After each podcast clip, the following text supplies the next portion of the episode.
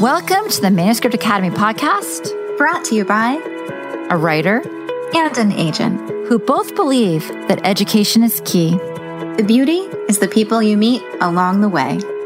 and that community makes all the difference. Here at the Manuscript Academy, you can learn the skills, make the connections, and have access to experts, all from home. I'm Julie Kingsley. And I'm Jessica Sinsheimer. Put down your pens, pause your word counts, and enjoy. Lumberjackula is the story of Jack, who is a half vampire, half lumberjack kid, can't decide which of his parents' old schools he wants to attend because he really doesn't want to go to either. He's worried of disappointing either side, even though they've been positive, figuring if he accepts one side of himself, he is then putting down the other side.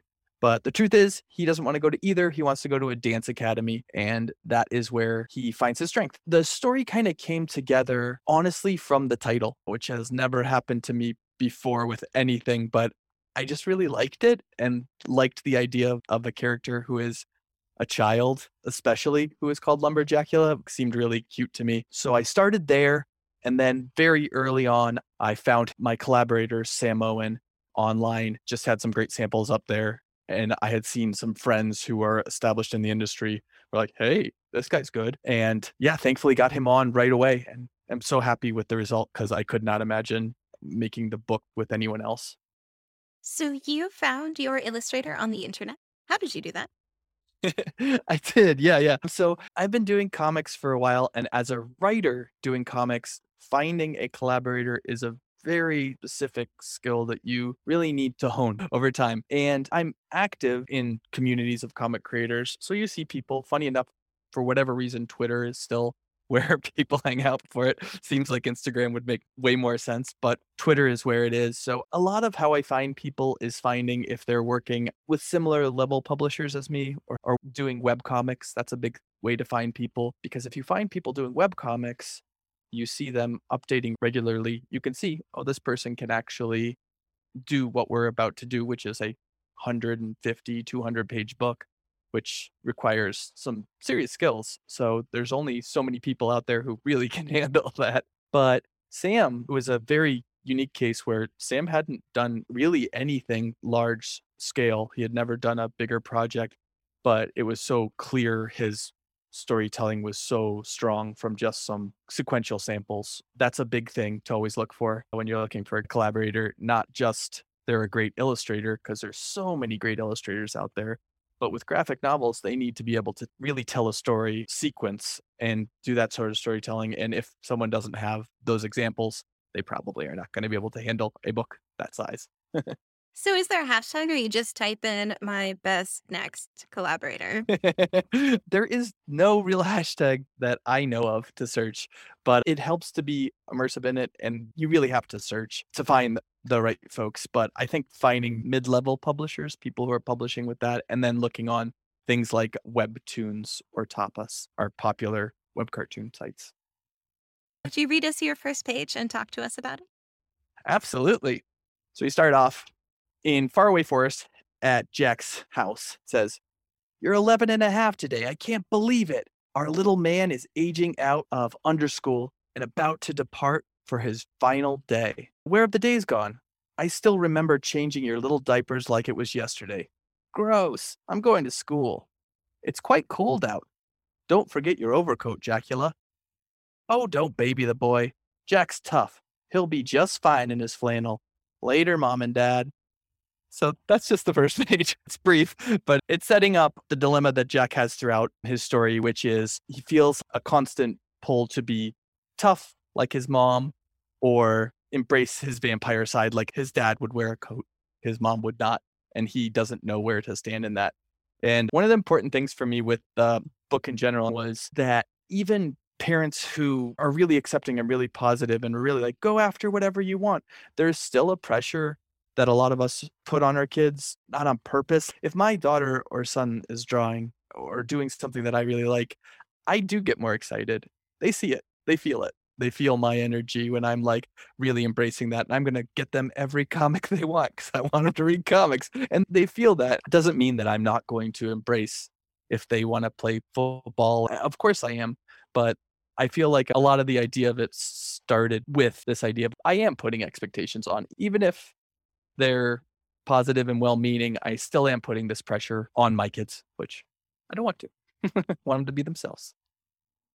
How do you deal with a topic that has the kind of resonance that keeps coming back to us throughout our lives, right? Like probably every decade or so, each of us is, wait a second, let me think about my identity. How do you deal with something that resonates for adults in that way? And we see it one way, and your character is seeing it from this young perspective. How do you put all of that together on the page so that kids can get it? It doesn't feel like a huge like download for them, but it still resonates. I think honestly, that's a larger question of like how I am definitely meant to be doing books for middle school or younger age kids. I'm not saying I think simply, but I kind of do. I have a very simple way of explaining things usually. And I view stories a lot of times through that lens. So I'm not necessarily having to change too much of how I want to say things because it is how I it is how I say things normally. But how the message comes through, hopefully not heavy hitting. That's really the big thing always, right? Because like they smell it a mile away. They smell it really strong. I think it even stronger in comics and graphic novels. I feel like it's just right there if you're trying to hammer that in. There's lumberjack characters. It's all puns and funny. So hopefully it comes through in a positive way. But a definite challenge for this book was like, it's all internal. All of the conflict is with Jack and himself. There's no villain. There's no one he's up against, which thankfully I feel like we pulled off, but hopefully everyone else agrees. Do you think there's more leeway for internal conflict in books that come with illustrations?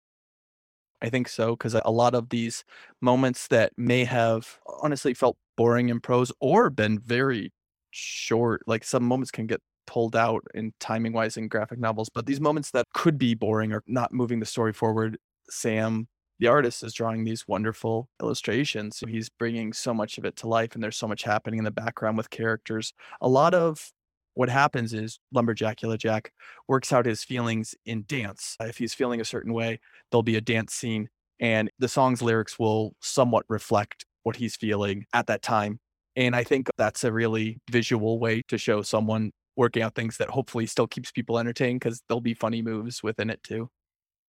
That's really true. I think that kind of like resonates on the level of how in novel manuscripts, we always talk about giving your readers room to sit with the character and really be in that moment. And I think if you have a story that doesn't really have like a villain, you have to find other ways to give them room to sit with the character. And that can be a little more difficult in a novel manuscript versus a comic or a graphic novel, where, like you said, the artist is able to take on that side of things and literally give them space on the page. For sure, for sure. Yeah, pacing in graphic novels is also just one of the like the great joys of it and why I don't believe that it will ever not be dominantly print. Hopefully books are always print, but if the change is to happen, I still feel that page turn in comics is such a giant way of control of story that you don't have in a prose story. You don't turn a page in a prose book and then instantly get the reveal, usually, but comics, that's what it all happens. So, so what makes a great graphic novel and how did you learn to make one?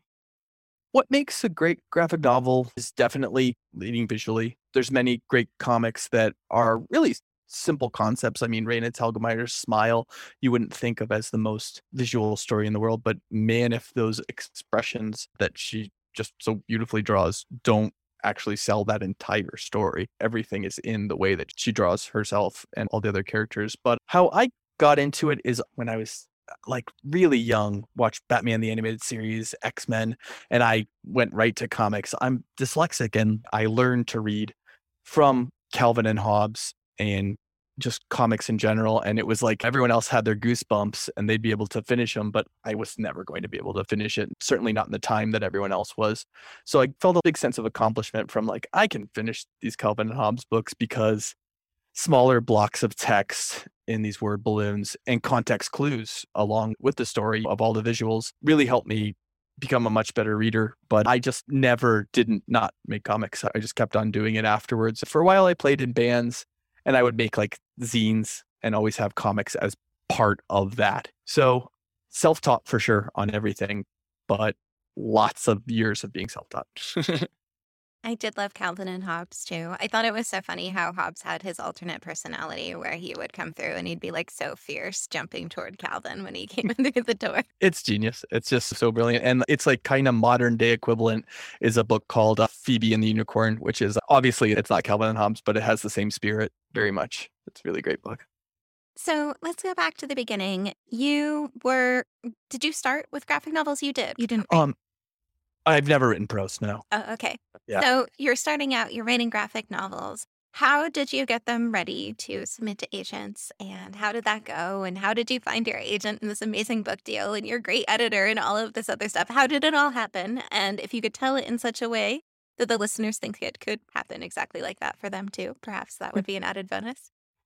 cool. So my start in comics was self-publishing. I did, funny enough, one of the first Kickstarters for comics. My brother told me about it right when the site was launching, and I was able to fund my first comic. Then I did some work with some smaller publishers, and then I would say my next kind of break was there's a publisher called Oni Press that had open submissions, and it was a contest almost, and I got in through that which then allowed me to get to really know how to make comics because I learned so much from my first experience working with an actual publisher, editors, and all of that. Then something called PitMad that I found out of on the day that it was happening in the last hour.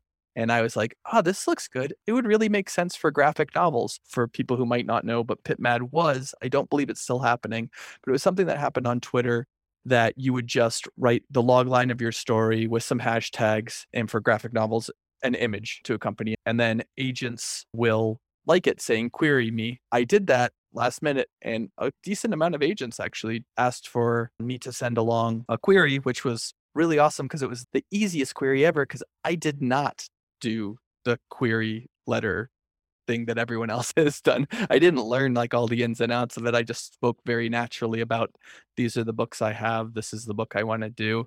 Here's my pitch that I already had prepared for smaller, more traditional comic companies and had some pages and samples ready. So I was definitely ready when the time came for it. But I had phone calls with three of the agents and got offered representation by two of them, but I had already decided um, my agent, Maria Vicente, who's amazing. And then part of that actually is Sam, the artist, also got rep by Maria. But then we put the book on submission, which was so exciting and so different from when I did it all myself.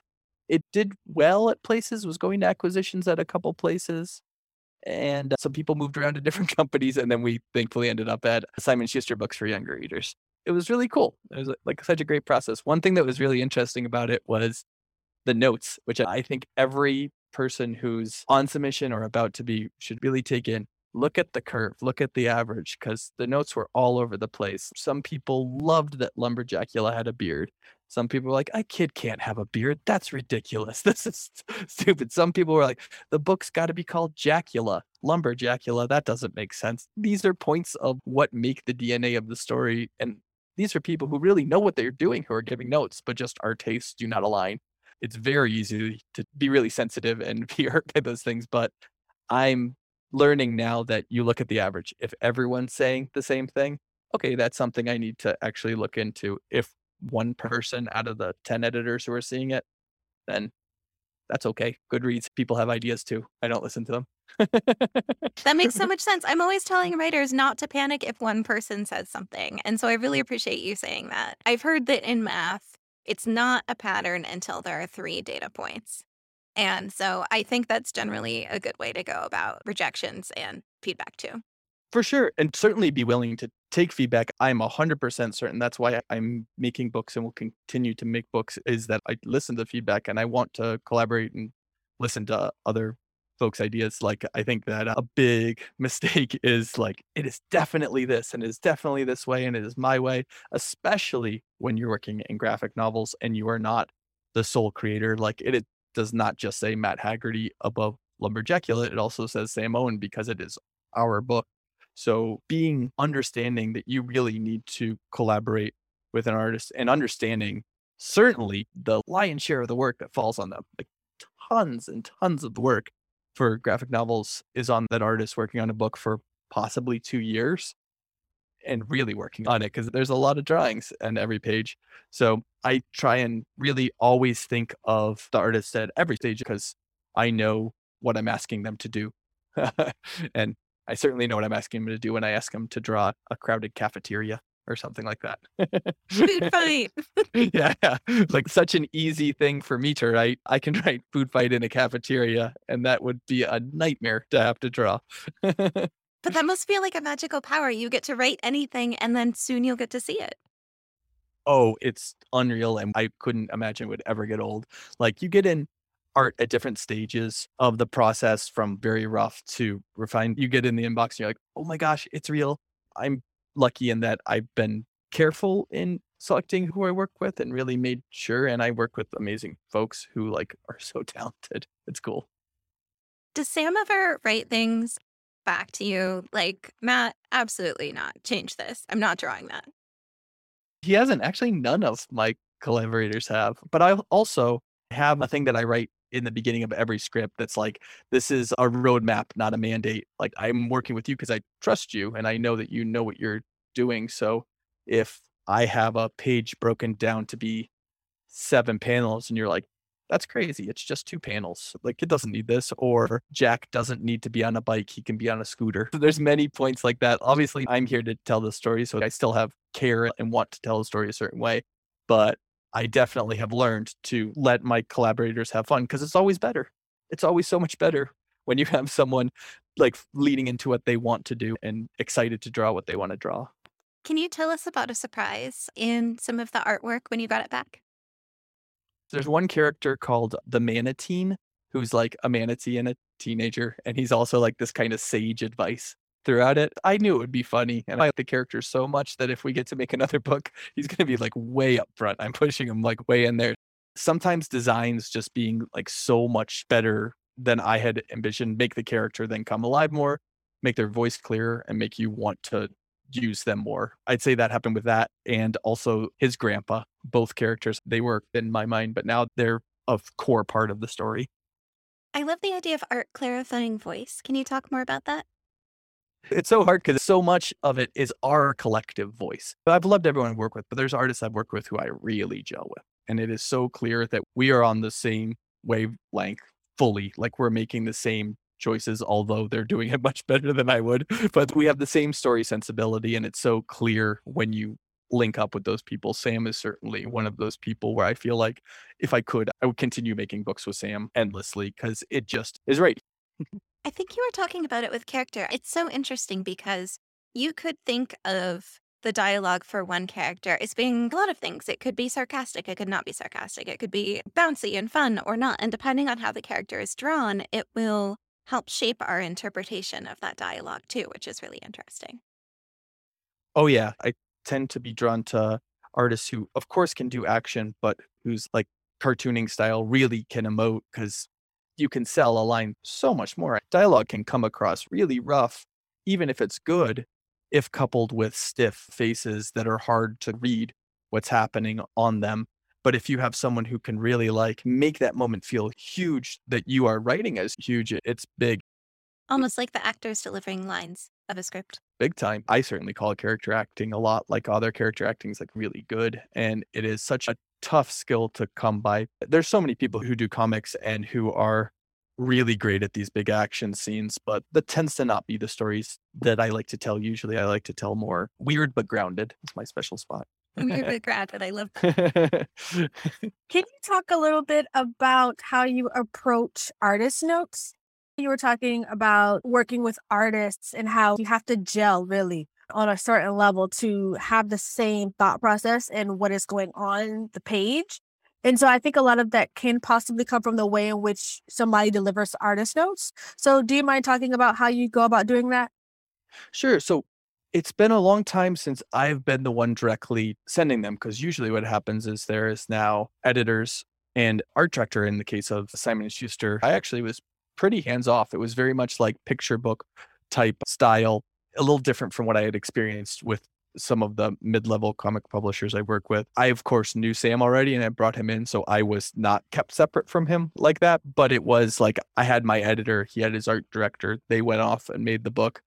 I certainly was part of that. Like Sam would send me things, but with that, there was no notes. But to get to your, your question, when I actually do, there's books I'm working on now that I'm working on with other publishers that I do give artist notes, tends to be usually my editor will give the bulk of them. I'll look through and see what's there. I'm lucky right now, one of the people I'm working with, there's no notes and I just never have had this happen, but they're crazy good. But a lot of it, I tend to not be nitpicky. I think that's really important. It's like, is this actually going to affect the story? In the beginning, I wouldn't say things even when I was worried. Now I have no fear saying it. It's like, all right, that character needs to be switched or else it's not going to make any sense in a second.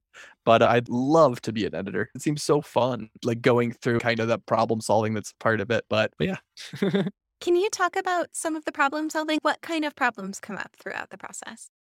Sure. Some common ones that don't necessarily happen a lot with the folks that I'm working with, but that are really common problems in comics is overcrowding a panel that's going to have a lot of dialogue. You're like, there's a lot of words that need to happen in here, and you've made this panel way too small. That's usually caught in thumbnails, the first stage of roughs. But that's a big one to always look for is making sure there's room for flow and everything, making sure characters are on the proper side, left to right, for how they're speaking, which can be fixed and tweaked sometimes by good letterers, but sometimes it absolutely can't and can really mess up a page. Trying to not call angles, trying to not be too overbearing in how you tell the story, but there is points where it's like we're too far out here and I don't think we're establishing what we need to set up the story or we really need to see that door for the next panel and you didn't include it, but it will not make sense if that door is not there. Things like that. It just sounds so cinematic the way you describe it. When you're filming a movie, you want to have those little visual cues that tell you what's about to happen. So it sounds almost like that. You're giving the reader just enough that in the back of their mind, they're seeing something in the background is happening. And then they know that's where the character is going to go after that. Oh, for sure. Yeah. So much setup in how you're describing a page. When I'm writing a scene normally in a graphic novel script, it's like the first panel a lot of times can be like super long, like a huge block of text. But what you're doing in that is telling them everything they'll need to know in that room for when they choose a certain angle. Cause like later on, you're going to need to know that sword is in the wall or something, something that will matter at one point. I think cinematic for sure. There's a reason I think that graphic novels so easily are brought into that Hollywood world because it's such an easy way to translate. It's like storyboards to some people. I definitely don't think it is. I think it's much, much more than that. I think there's a lot of people who view comics that way. I do not. I bet there are some people who have to make little visual models and lock their characters around them. Like, there's that sword again. Forgot it was on that wall. Oh yeah, I know. There's one book that I have, a Martian Ghost Centaur. We were in this house a lot and there was just so many things that happened in this house the artist had to draw out a map of the house and actually a map of the town to make sure things like made sense from placement because we really were in a lot of places that mattered next to each other. That sounds like fun world building. Yeah yeah really fun actually. I wanted to bring up, and I know I keep going back to your relationship with Sam because it's interesting to me when I think about how you met him beforehand and you guys had already decided, hey, we're going to work together on the story. When it comes to stuff like that, like finding your artist beforehand, how did you go about actually doing that? Did you sign any contracts with him? How does that process normally work when you're a person trying to work with the designer outside of, say, having an agent, getting the book bought at acquisitions, and then having somebody assigned to you? And also, does well, the contract say things like "It's my book and you will draw it this way"? Yeah, yeah.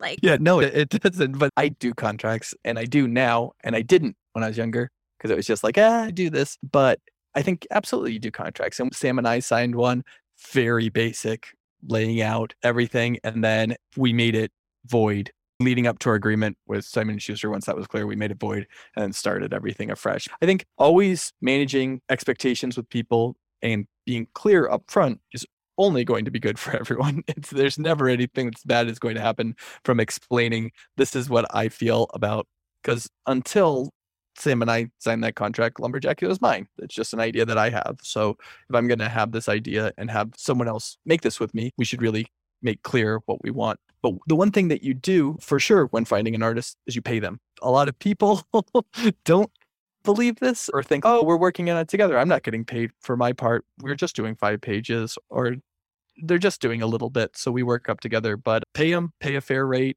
They will know if the artist doesn't know a rate. That's probably, I believe, maybe a red flag because they should have rates and should know that if they're going to be working in this industry. But I certainly I wouldn't recommend funding a whole book yourself because it could get really expensive. But if you can swing it, paying for samples is very important. and use those samples for submission. So back in the day, I know it's changing all the time, but when I was first pitching Lumberjackula, we were going around with just five pages of finished art and that was it. And I actually didn't even have a script. I didn't have a script at all. We had five pages of finished art and my synopsis. And that's what we sold it on, which is nuts to think of now because already they are not asking for that anymore. It's a lot more that's wanted. But I think it helped that I had made some comics before. So there was an understanding that I knew how to. But yeah. Well, and it's interesting too, because going back, you can put as much as you want into the contract. But even if you say, if you're like referring back to 6G, you promised to step inside my head and create it on the page, and you, sir, did not. so no matter how clear your language is, there's only so much you can control. For sure. And as I'm learning in time, there's only so much that contracts actually do. But it is an agreement. It is an understanding, especially when informal like that. It's just an understanding of our expectations. I am a firm believer that artists should get more of the advance when starting off a book. It takes them so much longer. In the time that Sam is doing one book, I can do five. I could do a lot more. It takes me maybe four months to write a book. It takes Sam two years, and he's good and fast, but these books take a long time. So I think that that's really just important to understand when working in comics. Can you tell us a story of a time that you felt inspired and went with it and it worked out? Yeah, Lumberjackula. Every book that I've done, many of them haven't worked out, but I've learned from them and that worked out for me. And I've taken pieces from them but I'm like a really happy, positive person. I'm very lucky in that. I see many people around me who struggle with not being that. And I'm grateful that I can take joy from it. But I couldn't not make books. I couldn't not play guitar, I couldn't not do things. So I just think of it as it's just going to happen. I'm going to make this idea and I'll see it through no matter what. But I'd say that Lumberjackula so far is definitely the most positive experience. Uh, the early response is very different from what I've had before on other books, and it's been wonderful. So you're about to have a book launch. Can you tell us more about that? Yeah, yeah. And I'm thrilled. I'm so excited. People are already getting books. My comps got mailed to the wrong place, to my old address. So I went to my local bookstore and was able to buy a copy. They were really nice. They had copies and let me get them. So I've seen the real book now, which is amazing and so cool to hold. But we're going to have a big party at the local library, and it's going to be the library and a local bookstore are together and we're going to have dancing and flapjacks and blood orange juice and i'm going to do comics lessons with kids and i guess people are going to dress up so that sounds fun too.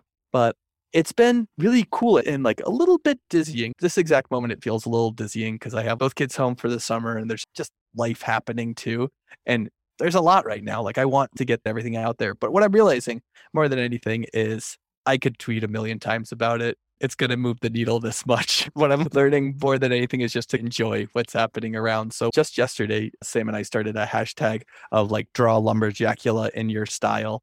And that's been a really positive form of promotion where it's just, oh man, this is so great. Like someone made a Lego version of him. And just seeing other people's interpretations of the character is a lot more fun than like, hey, buy my book, please buy my book.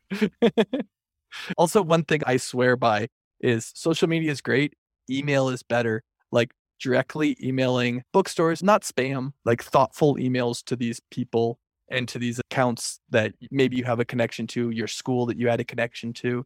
I feel like that has resulted in more positive things for my books than anything I've done on social media. Absolutely. You have to leverage what you have. And sometimes a lot of people, they forget all of the connections that they actually have because a lot of the world is, you have to be on every social media. So, so I was like, no, actually, I can't do that. I'm tired thinking about it. I already want to go back to bed and I just got up type situation. So it's good that you have realize that you do have networks that you can utilize and you can reach out to bookstores and, and you can reach out to libraries and you can reach out to all these places who would love to know more about your book, especially because you had some kind of connection. And that can always be a good thing, especially if you're interested in perhaps doing like a tour and you can go to different libraries, especially the ones that you've already reached out to. So I think that's really awesome that you leverage that. Yeah. Thank you. And it sounds really fun too. I was thinking you might have like jelly donuts or fake blood packets or little fake trees to chop down, but yours sounds much more kid friendly. that all sounds fun too. so, what advice do you have for writers and creatives out there?